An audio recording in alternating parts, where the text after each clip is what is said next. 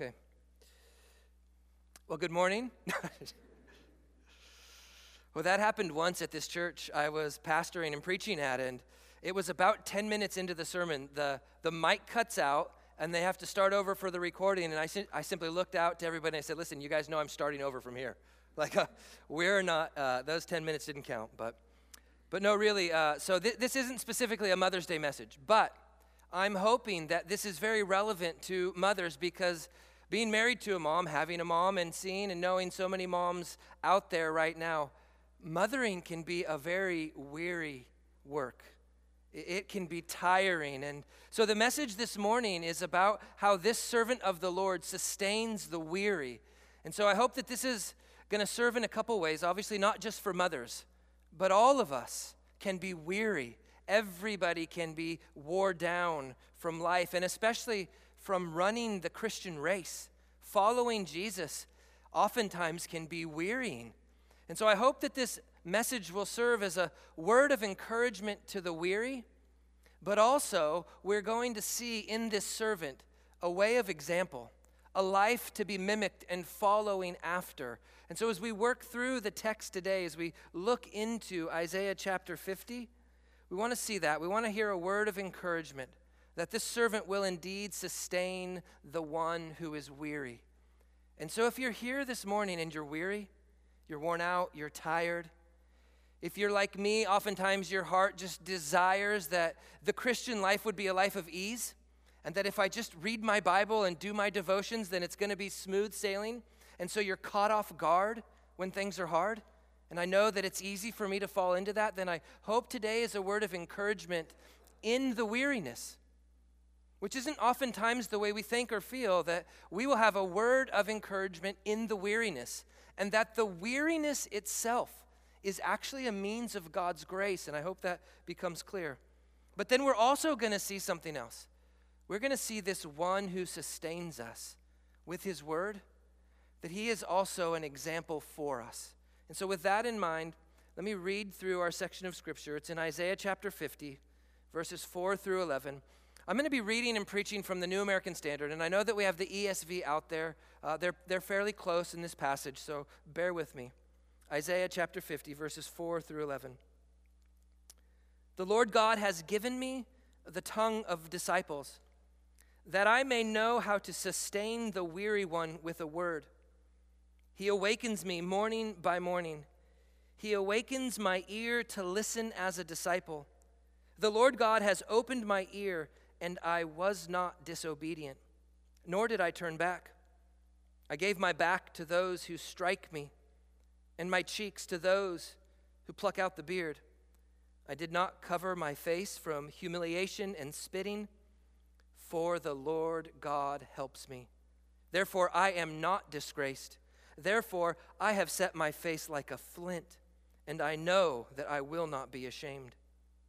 He who vindicates me is near. Who will contend with me? Let us stand up to each other. Who has a case against me? Let him draw near to me. Behold, the Lord God helps me. Who is he who condemns me? Behold, they will wear out like a garment, and the moth will eat them. Who is among you that fears the Lord, that obeys the voice of his servant, that walks in darkness and has no light? Let him trust in the name of the Lord and rely on his God. Behold, all you who kindle a fire, who encircle yourselves with firebrands, Walk in the light of your fire, and among the brands you have set ablaze. This you will have from my hand. You will lie down in torment. Let's pray and ask God to bless the reading of his word that we would hear today what the Lord has to say to us. Father, above all else today, we need to hear from you. Lord, we need to hear from the living God. We need to receive your word. We need to humble ourselves, oh God, in a position to longingly receive what you have for us. And so, God, I pray that you would guard my heart. Lord, that there would be nothing that is said this morning that has not come forth from you, from your word. And Lord, that in that way we would be like Christ, that we would hear, we would obey and we would seek your will above all things. Lord, help us to behold the unique glory of Jesus this morning, who has heard perfectly, who has obeyed perfectly, who leads as an example, but also who has done everything that we have not. Pray that you would do that now in Jesus' name. Amen. So this morning, I want to look first, I want us to look, as we're looking into the text, we want to ask ourselves about this text. What is it that's going on? What is being done here? What is being promised? And, and that is simply what we talked about earlier. In verse 4, we read this The Lord God has given me the tongue of disciples that I may know how to sustain the weary one with a word. And so this text is all about that. It's all about this servant and his ability to sustain the weary one. And so then we need to ask ourselves okay, well, who is the weary one that he's talking about? And a little bit of the setting will be helpful for that as we understand what's going on here. We have here, this is written to address Judah as they are in exile. They have for, for a long time had this exile prolonged. The northern tribes had been led away by the king of Assyria because of their unfaithfulness. And so the northern tribes of Israel, not walking in faithfulness to their God, had been wiped away, taken away, led into exile. But Judah had remained longer. And this addresses Judah when they will eventually be under Babylonian captivity. And there is a remnant, though, in that group. There is always a remnant. There's a remnant in that group who, even though they have been faithful, will be brought away, will be moved from where they've been, what they've always known, into a new place, which means for them that they will be removed from the land that God has promised to them, the land that God has placed them in. They will be removed from the presence of the temple, which is to say, from the presence of God where God has chose for the manifestation of his glory and his presence to dwell with his people. And so now there is this group that is being addressed who is called weary, who has left the promised land and is now as an exile living in Babylon. And this is fitting for all of us who are following Jesus today. Because each one of us, each one of us are exiles. We're strangers. This is not our home. Peter actually addresses the church. He calls them the chosen exiles, the elect exiles of God. We have been by God, set apart, chosen, but to serve here in this world as aliens and strangers. This is not our home. And there are so many things about this life that are wearisome to us, that are hard. And that's the inevitable result of knowing the Lord, knowing the way things are supposed to be, having this desire in our heart for wholeness, and yet living in the midst of brokenness. And there's a thousand different ways that we can be weary. I want us to, to look, though, and to understand a little more of this, just to turn back to Isaiah chapter 40. As we think through this weariness and who's being addressed and what does it mean to be weary. Isaiah chapter 40, verse 1 starts this way there's a, there's a giant transition in the book of Isaiah.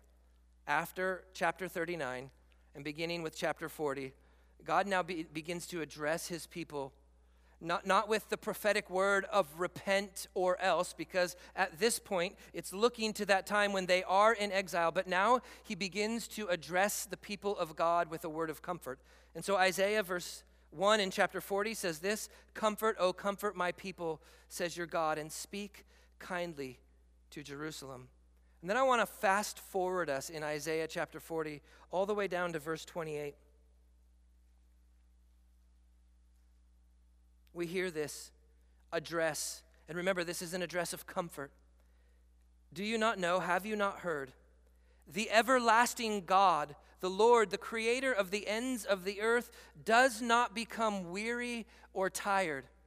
Now, here's God's people, and they're wearied in exile, and they're tired, and they're wondering Has God's word failed? I mean, we're not in the promised land. We're not experiencing what we've come to know in the presence of God and all of this. Has God's word failed? Is God tired? Is he just weak that he can't redeem us? And that's not at all the case. The everlasting God, the Lord, the creator of the ends of the earth, does not become weary or tired. His understanding is inscrutable. God knows what He's doing. His wisdom is beyond anything that we could ever imagine. Nothing about God can be scrutinized. And then here, verse 29 He gives strength to the weary, and to him who lacks might, He increases power. But notice the prerequisite to strength and to increasing power it's weariness and lacking might. So that it's not when, when as a follower of the true and living God, as a follower of Jesus Christ, it doesn't mean that, that we profess Jesus as Lord and Savior and then everything just gets easy. This is for those who are following, who are faithful, and they find themselves weary and lacking strength. Verse 30 Though youths grow weary and tired, and vigorous young men stumble badly, in other words, everybody, even those who are at the peak of their physical life, everybody's going to get tired and weary. But then, verse 31 Yet those who wait for the Lord will gain new strength. They will mount up with wings like eagles. They will run and not get tired. They will walk and not become weary. But notice here, I think it's easy for us to skip what this actually says. Those who wait on the Lord, this will happen to them. That means that there is this time that's being looked at right now when they're weary and they're tired. And what they're called to do right now is to trust that God is not weary, God is not tired. His word to them has not failed. And so, in their weariness, in their tiredness, in being removed from where they were and their normal experience of God's presence, the way that they had always felt it, so now things are radically different and it's wearing on them. It's not what they expect, it's not what they're used to, and they're tired. And God says, You need to trust me, wait on me. I will come through. The Babylonian exile, 70 years he asked them to wait in that condition, in that time, before they were restored as a group of them back to the land. Egypt, 400 years they were enslaved in Egypt. God called them to wait and trust. They went there as about 70 people. And during those 400 years, when they were enslaved under Pharaoh and the Egyptians, God was doing something. He was fulfilling and bringing about promises in the Abrahamic covenant. When God said, Man, I'm going to make you a multitudinous nation, I'm going to increase your number. And so they're called to wait on the Lord. Now, back to right before our, possess- our, our passage, Isaiah 49 in verse 23. In Isaiah 49, we heard about this last week. There is the servant of the Lord. And he is there and he is bringing about, he is reconciling God's promise to Abraham. And in light of the sinfulness of God's people, and so he, in the person of the servant, we see these things reconciled so that God can indeed be kind and merciful in light of sin because of the servant and what he would do. He's promised this to them. He's told them in verses 8 through 13, which we did not look at, about all of the good things that would come. But then in verse 14, this is what we hear. But Zion said, The Lord has forsaken me, and the Lord has forgotten me. The Lord said, The servant of the Lord heard, and the servant of the Lord proclaimed what the Lord was doing. The Lord said, But Zion said, The Lord said, I will be faithful to my promise to you. I will accomplish all of my good purposes for you. But because that God wasn't doing it in order and in line with what they expected and anticipated, this is what we heard. The Lord has forsaken me. No, notice the difference. The Lord said, and they said. Two different words to be believed, two different things to be heard, received, and believed.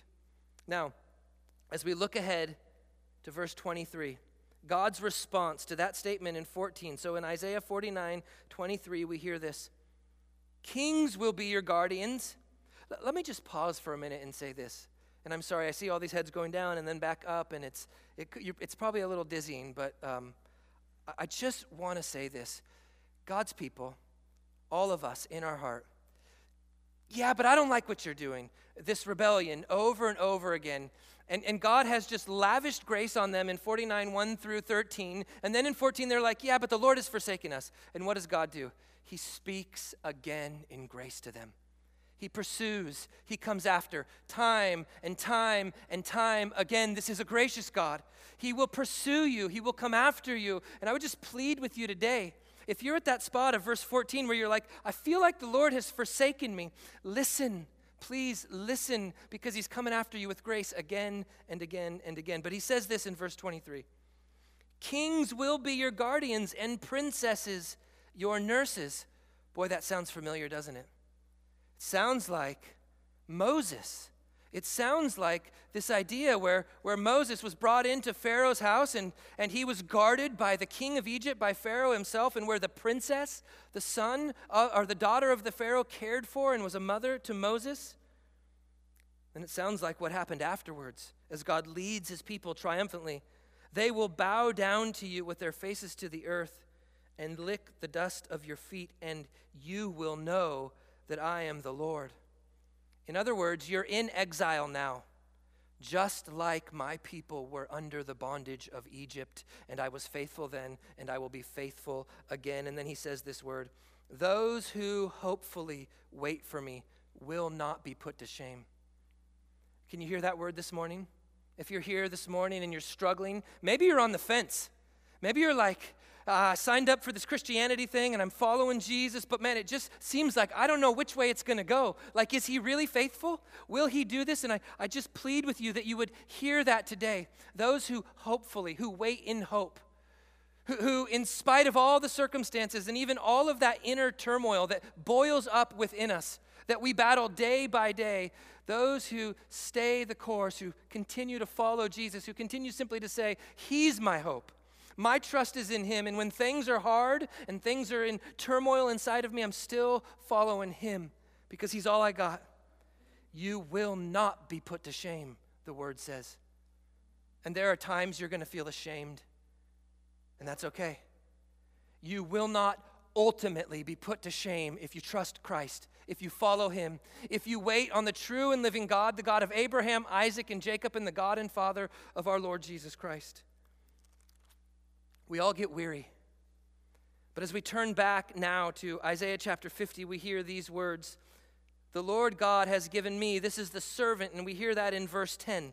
This is the servant speaking again. The Lord God has given me the tongue of disciples or of those who learn or are taught, that I may know how to sustain the weary one with a word. And so now we want to look at how it is that he sustains. And simply put, this servant sustains the weary one with a word, the word of the Lord. Notice what it says again that the Lord God has given him the tongue of a disciple, of a learner. And what I love about that is he's given him the tongue, which means that yes, he will speak and he will speak this word, and it's an effective word, but it is a word and it's speech that is forged in listening and hearing. It is the kind of speech that is not ultimately from us, but from God. It is the kind of speech, and this is why it's effective, because it is the word of the everlasting God that we just heard about. God is referred to four times in this text as what comes across in my translation, the Lord God, which is to say, King Yahweh, the sovereign ruler Yahweh this one who ordains all that takes place, the one who is in control of the universe. And this servant, now notice that. Those play on words and those terms. The one who sustains us with his effective word is the servant of the king, God. And the way he does it is he listens, he hears, and he's shaped by this one. And this is so true for all of us, isn't it?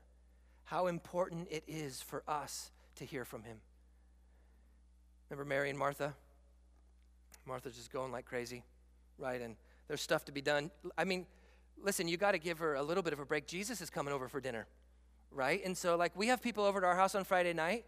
And so the girls are moving. It's like it's time to clean the house. We're going to get the house ready, okay? And I love you guys who come over on Friday night. I really do. You're not Jesus, okay? So Jesus is coming over, right? Okay, and by the way, when I come to your house, it's less than not Jesus. Okay, so let's just say that. But Jesus is coming over, and so you can imagine Martha. She's like, there's stuff that's got to get done. Jesus comes over. She's still scrambling. She's trying to put that best foot forward. And there's Mary. Like, yeah, I'm, I'm just sitting down, chilling at the feet of Jesus. What she She's listening to him. And Martha's like, Jesus, could you have her get up and give me a little help here? And you remember what he says? And she chose the better thing. She's listening, she's soaking in. And there she is, sitting at the feet of Jesus, doing what we're trying to accomplish in this sermon series, which is simply to behold that unique glory, to hear from this one. And what's amazing is Jesus does this better than anybody else. He's done it perfectly. The one to whom we hitch ourselves and we say, We're disciples of this one, of this Lord Jesus, is himself the perfect disciple the perfect learner. This is one who hears, whose life is meant to mimic and serve the life of another. That's what it means to be a disciple. You're a follower, a learner. You're one who tries to mimic the life of this person, and this is exactly what the servant does of the Lord. Now, notice this next. He awakens me morning by morning, He awakens my ear to listen as a disciple. Morning by morning, this is happening. This servant, who remember is himself, as we see the fullness of what God reveals to us in the Gospels and in the New Testament, who is himself, yes, fully man like us, but fully God, this one is awakened morning by morning to hear from the Lord. That means that in Jesus' perfection, as a part of what it means to be perfect, he comes to receive morning by morning. And so, if, like me and like many of us, you feel like, no, no, no, what it would mean to be perfect would be to com- be completely independent, to not need to receive, then there is a corrective here for us. It's a part of the perfection of the eternal Son, of our Lord Jesus, to morning by morning receive. Now, for us, I'm reminded of just how important this ritual, this repetitive morning by morning is. Repetition, habit, and even this word that we're not real fond of, ritual, these are things that have shaped the Christian life for years. These are things that are super important to us following. And so I would simply ask you do you have these repetitions? Do you have time set aside where you are finding time to hear and to listen day by day? And, and it's Mother's Day, mothers and fathers and, and all of us. Like, if we're going to instruct our kids, we're going to bring them up in the discipline and instruction of the Lord. How important is it that before we would be instructors, we would be learners? We would be listeners? It's so important because there are all kinds of rhythms of life out there that want to draw you in, swallow you up, and spit you out. And this is why it's so important that we would pull away from those things and push into God. Jesus did this all the time, didn't he? Jesus would be among the crowds, he would be teaching, he would have people following him. And Jesus is always pulling away from the busyness of life and he's pushing into God, pulling away from the busyness of life and pushing into God. And this is why he's able to hear and he's able to sustain us with a word. Because as he pulls away, he pushes in to God. Now, notice the result of this. Verse 5 The Lord God has opened my ear, and I was not disobedient, nor did I turn back. So, notice the progression here pushing away, pulling into God, repeated hearing, coming hungry to hear from God all of the time, and then faithful obedience flowing out of that. See how important it is to hear? I mean, Jesus had to do it. The servant of the Lord had to do it. He had to push in, he had to hear day by day from the Lord. And then his obedience flows from that. And let me say this this makes sense, doesn't it? As we hear from the Lord, the Lord reveals himself to us. And so that as we're listening, this is not, we, we don't come to this thing to read and so that we could just write a book report, right? It's not like school like that. We come to this because we believe I, believe in the core of my being that this is inspired by the living God, that this is a word from God Himself for me that I might know Him. And when I get to know Him, and only when I know Him do I want to obey. Can I say, because of who He is, His word cannot fail. And though I'm in turmoil, though I'm weak, and though I'm faith, faithless, I can say, He remains faithful because I've seen it over and over and over again. He will not deny himself. He will not go back on his word. And so the servant would come to hear from him. We need to come and hear from him that we might know him. And this is what leads the servant into his obedience. The Lord God has opened my ear, and I was not disobedient. Obedience must be, can only be, if it's genuine Christian obedience, the outflow of the heart that believes in who he is. That's what obedience is. Obedience is the necessary action of genuine faith. And if it's not the activity of faith, it's not genuine obedience. It's works righteousness, it's trying to earn God's favor, and it's filthy rags as far as God is concerned. And so we must hear from him. You must know him. The servant knew him. He amps it up. He amps up this obedience, which means your view of him if you're gonna if you're gonna see what goes on here you've got to have a big view of this god. You've got to know the lord his faithfulness who he is. Because look at verse 6 i gave my back to those who strike me and my cheeks to those who pluck out the beard. Now we're going to dive next week deeper into the suffering servant as we look at the end of 52 and 53. And so we're going to hold off on some of that right now. But just know this the obedience that God was calling this servant to is a crazy kind of obedience. You remember him in the garden? And he's sweating drops of blood because he knows what lies before him.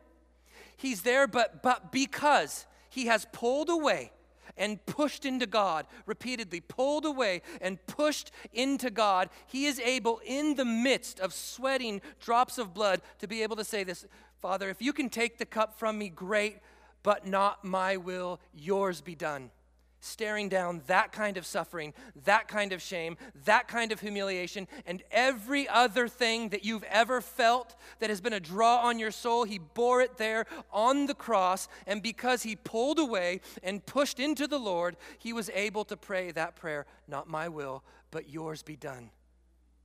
I hear that, and you know what I think? That's not me. That's not me. And, and I want to just pause and say this right now that we're hearing this, and this is an example for us, right? But the example is not the gospel, okay? The gospel is that we could never do that perfectly like Jesus did.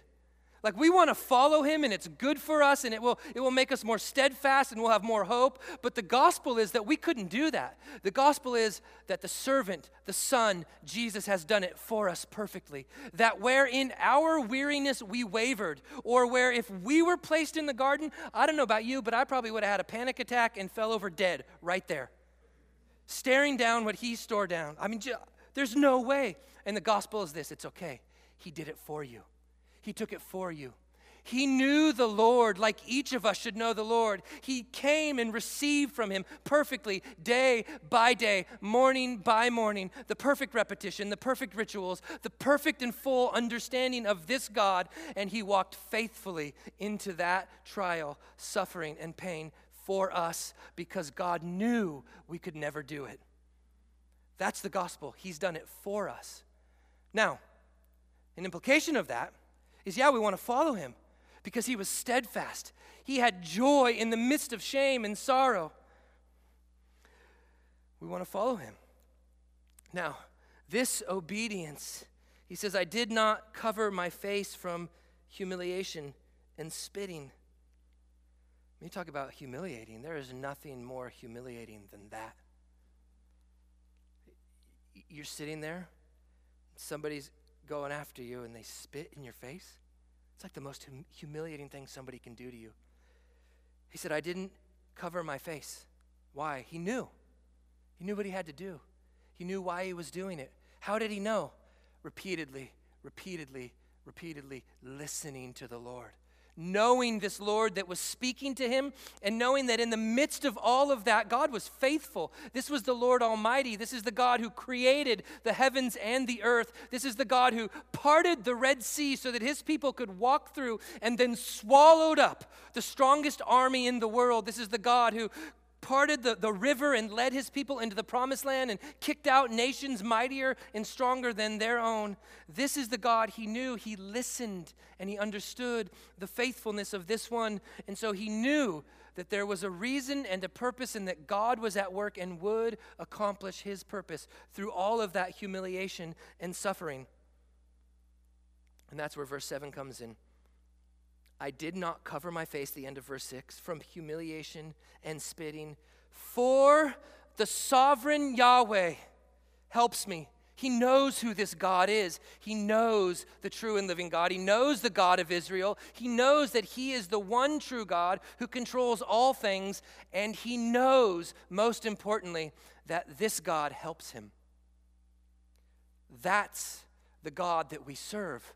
Not some mighty, powerful force that's out there, but the true and living God, the creator of heaven and earth, the one who has all power, infinite power, and who humbles himself to help the likes of us.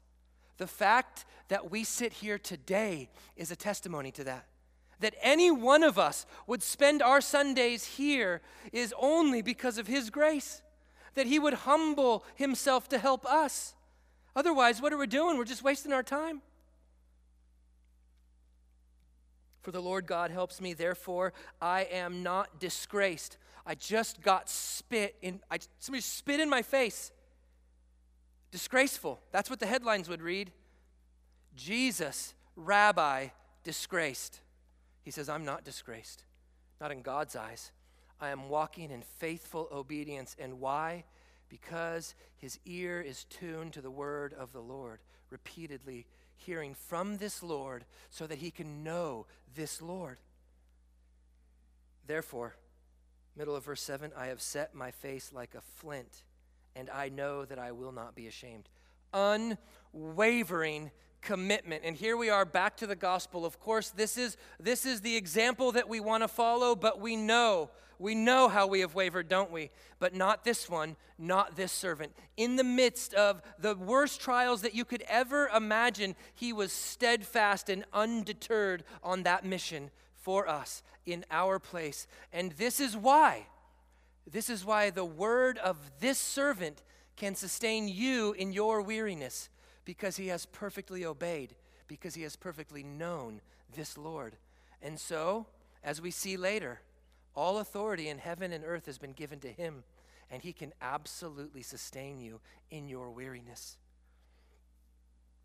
Verse 8 He who vindicates me is near. He knew. And this was one of my favorite things. We read Psalm 22 at the beginning. My God, my God, why have you forsaken me? And we hear Jesus proclaim that on the cross. And we know, don't we? We know the end of the story. We know why he was forsaken, not because of any fault of his own, but because in the greatest act of love ever imaginable, he said, I will take their place. They deserve to be forsaken. They have sinned. They have fallen short of the glory of God, but I will suffer in their place and I will bear your wrath so that they may know you, Father, because your will is that they would know you. My God, my God, why have you forsaken me? But turn back to Psalm 22. As we think about the fact, he set his face like a flint, and he says, though, he knows him who will vindicate him, and he knows that he's near. As you read through Psalm 22, and we heard the beginning, and everybody is familiar with the, My God, my God, why have you forsaken me? But pick up in verse 22. And this is what we hear from the formerly forsaken one. Verse 22. And, and this passage, as we read through it, gets quoted in, by the author of Hebrews later. But listen to this I will tell your name to my brethren.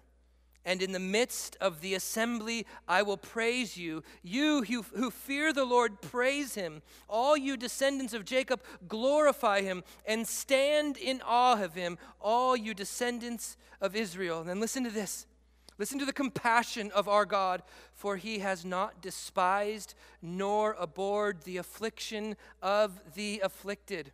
And if you're here today and you're the weary one, know this that in your weariness, He is sustaining you. Know this that your experience of weariness is the experience of God's sustaining grace. It doesn't say, I will sustain them and therefore they won't feel weary. It says, I will sustain the weary one. Your experience of weariness is the experience of God's sustaining grace through the servant who never got weary, who was steadfast in his devotion to the Lord, and therefore he will sustain you. He knew when he cried out, My God, my God, why have you forsaken me? He knew. He knew that the one who would vindicate him was near, and he knew what he would accomplish through it. And so he stayed steadfast. And that cry of dereliction on the cross, that cry of God forsakenness, was not the end. He knew what the end was he knew that he would now stand as the risen, exalted, ascended Lord of glory, and he would lead us, like he did this morning, to praise in the congregation. That he would lead us then to be able to praise this God in the midst of the gathered church. And so he stayed steadfast where we did not. I turn back now to Isaiah chapter 50.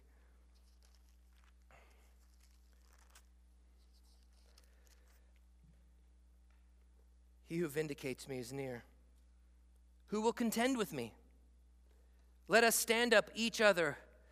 Who has a case against me?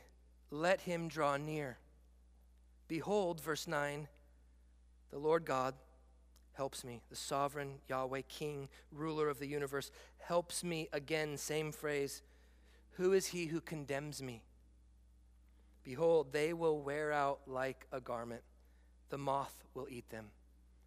They stood there, gathered together. Pilate, wrestling through it, says, I find no fault with him. Deal with it. And they cry out, Crucify him. Jesus stands there silent. Who will contend with me? They cry louder, Crucify him. We want him put to death. Jesus knows the one who vindicates me is near. Who will contend with me? And as they're enraged and the anger boils up more and more, and they cry out louder and louder, and they get their way, and they think that they have defeated him. And Jesus knows nobody can contend with me. And so, as their anger boils, as their rage moves forward, and as the most egregious act of sin in the history of the world is committed, Jesus knows it will be ultimately the victory of God for the salvation of mankind. So Jesus isn't worried about it. Now, this, because of what Jesus has done, this same idea we get to grasp onto. I want us to turn to Romans chapter 8 briefly. Romans chapter 8, and we're going to begin looking around verse 30.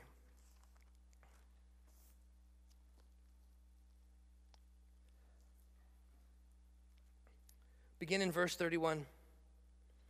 Verses 28 through 30, of course, we've just heard this declaration of the love of God, this unbreakable chain of God's grace that comes to those who trust in Jesus so that they can stand declared right before God because of what Jesus did.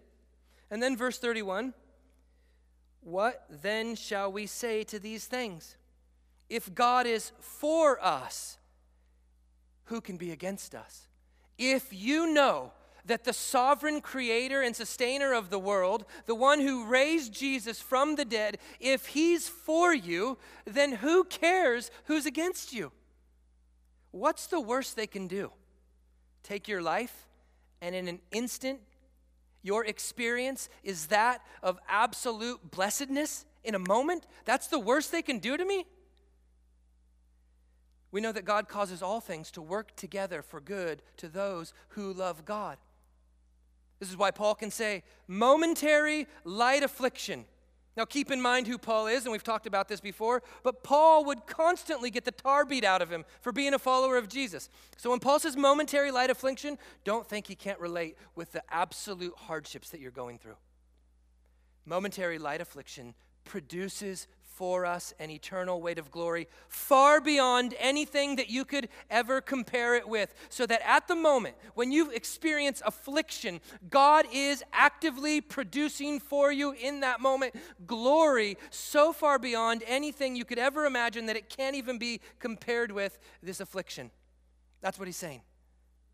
If God is for us, who can be against us? Verse 32 he who did not spare his own son, but delivered him over for us all, how will he not also with him freely give us all things? In other words, if God was willing to sacrifice Jesus for you, and to bring good out of that most horrendous situation, if he was willing freely and, and desired to give the Son over for your good and my good, don't you think that this affliction that you're in will somehow produce good for you? Because my goodness, he didn't hold back Jesus.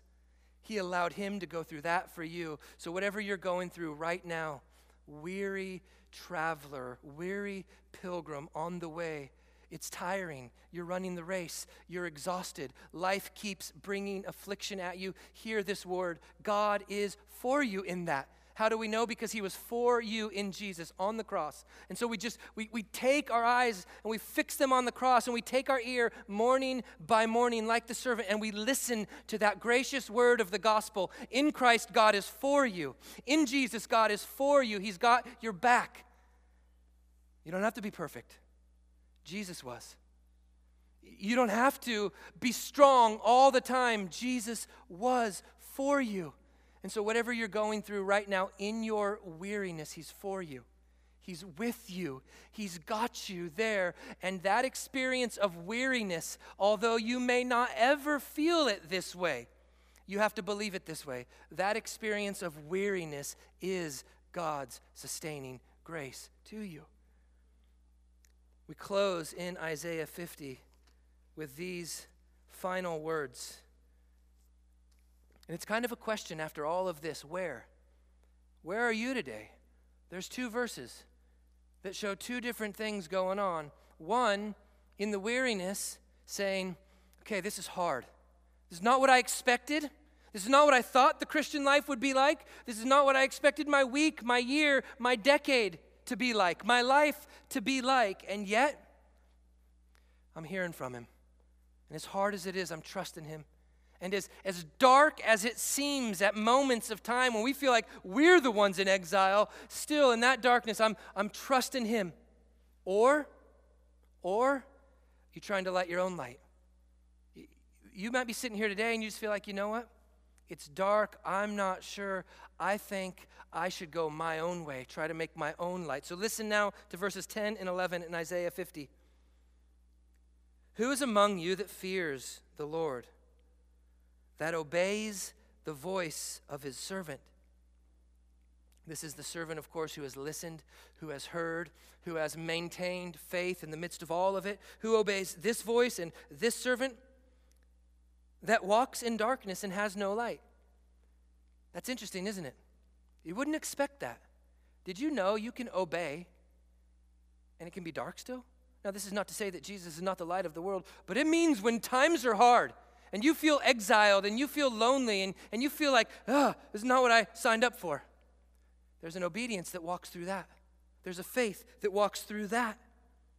Let him trust in the name of the Lord and rely on his God. There will be dark seasons, Christian, in this life. God knows that. Just trust that in that darkness, in that hardship, in that weariness, He's there. And His sustaining grace is upholding you, will uphold you, because those whom He foreknew, right? Those He called, He justified, and those whom He justified, He glorified. This is done. Jesus has accomplished it all. And all you have to do is say, okay, okay, I'm not giving up. I'm not turning my back. And there are times you're going to feel like, oh, oh, the walls are caving in. He says, I know. I know, but I got you. Just trust that I won't let go. At the end of the day, that's what we do. We just trust He's not going to let go. Now, we try to follow and we try to mimic Him because it's good for us and we know that, but at the end of the day, simply trust Him. He won't let go. And when you do that, you testify to the fact that you have heard and you've met this God and you know something of His faithfulness. And then finally, the last verse, and well, let it stand. Behold, all of you who kindle a fire, trying to do it yourself, who encircle yourselves with firebrands, who walk in the light of your fire among the brands that you have set ablaze. This is the person who in the darkness says, No, no, God, you're not doing good enough. I can do better. I'm out of here. I'm going to walk in the light of my own fire. And this is the word. This you will have from my hand. You will lie down in torment. Which is to say, if ultimately your final decision is that you will walk away from this God, then He will give you everything you want, which is the absence of His goodness in every way imaginable, which is the presence of torment like we could never imagine. And the question is just this this is the simple question why? Why would you ever do that when He has promised this kind of faithfulness? And so, yeah, the warning is there. But the warning is there because he's coming after you in grace over and over and over again. So today, if you hear his voice, I would simply plead with you do not harden your hearts. Let's pray. Father, thank you for your word. And Lord, as we've heard this warning, we're reminded that this warning is only that stark of a warning in light of just how gracious and kind you are. Thank you for the servant, Lord, who has walked steadfastly and true, Lord, where we have not. We pray, God, simply help us to trust today. pray in Jesus' name. Amen.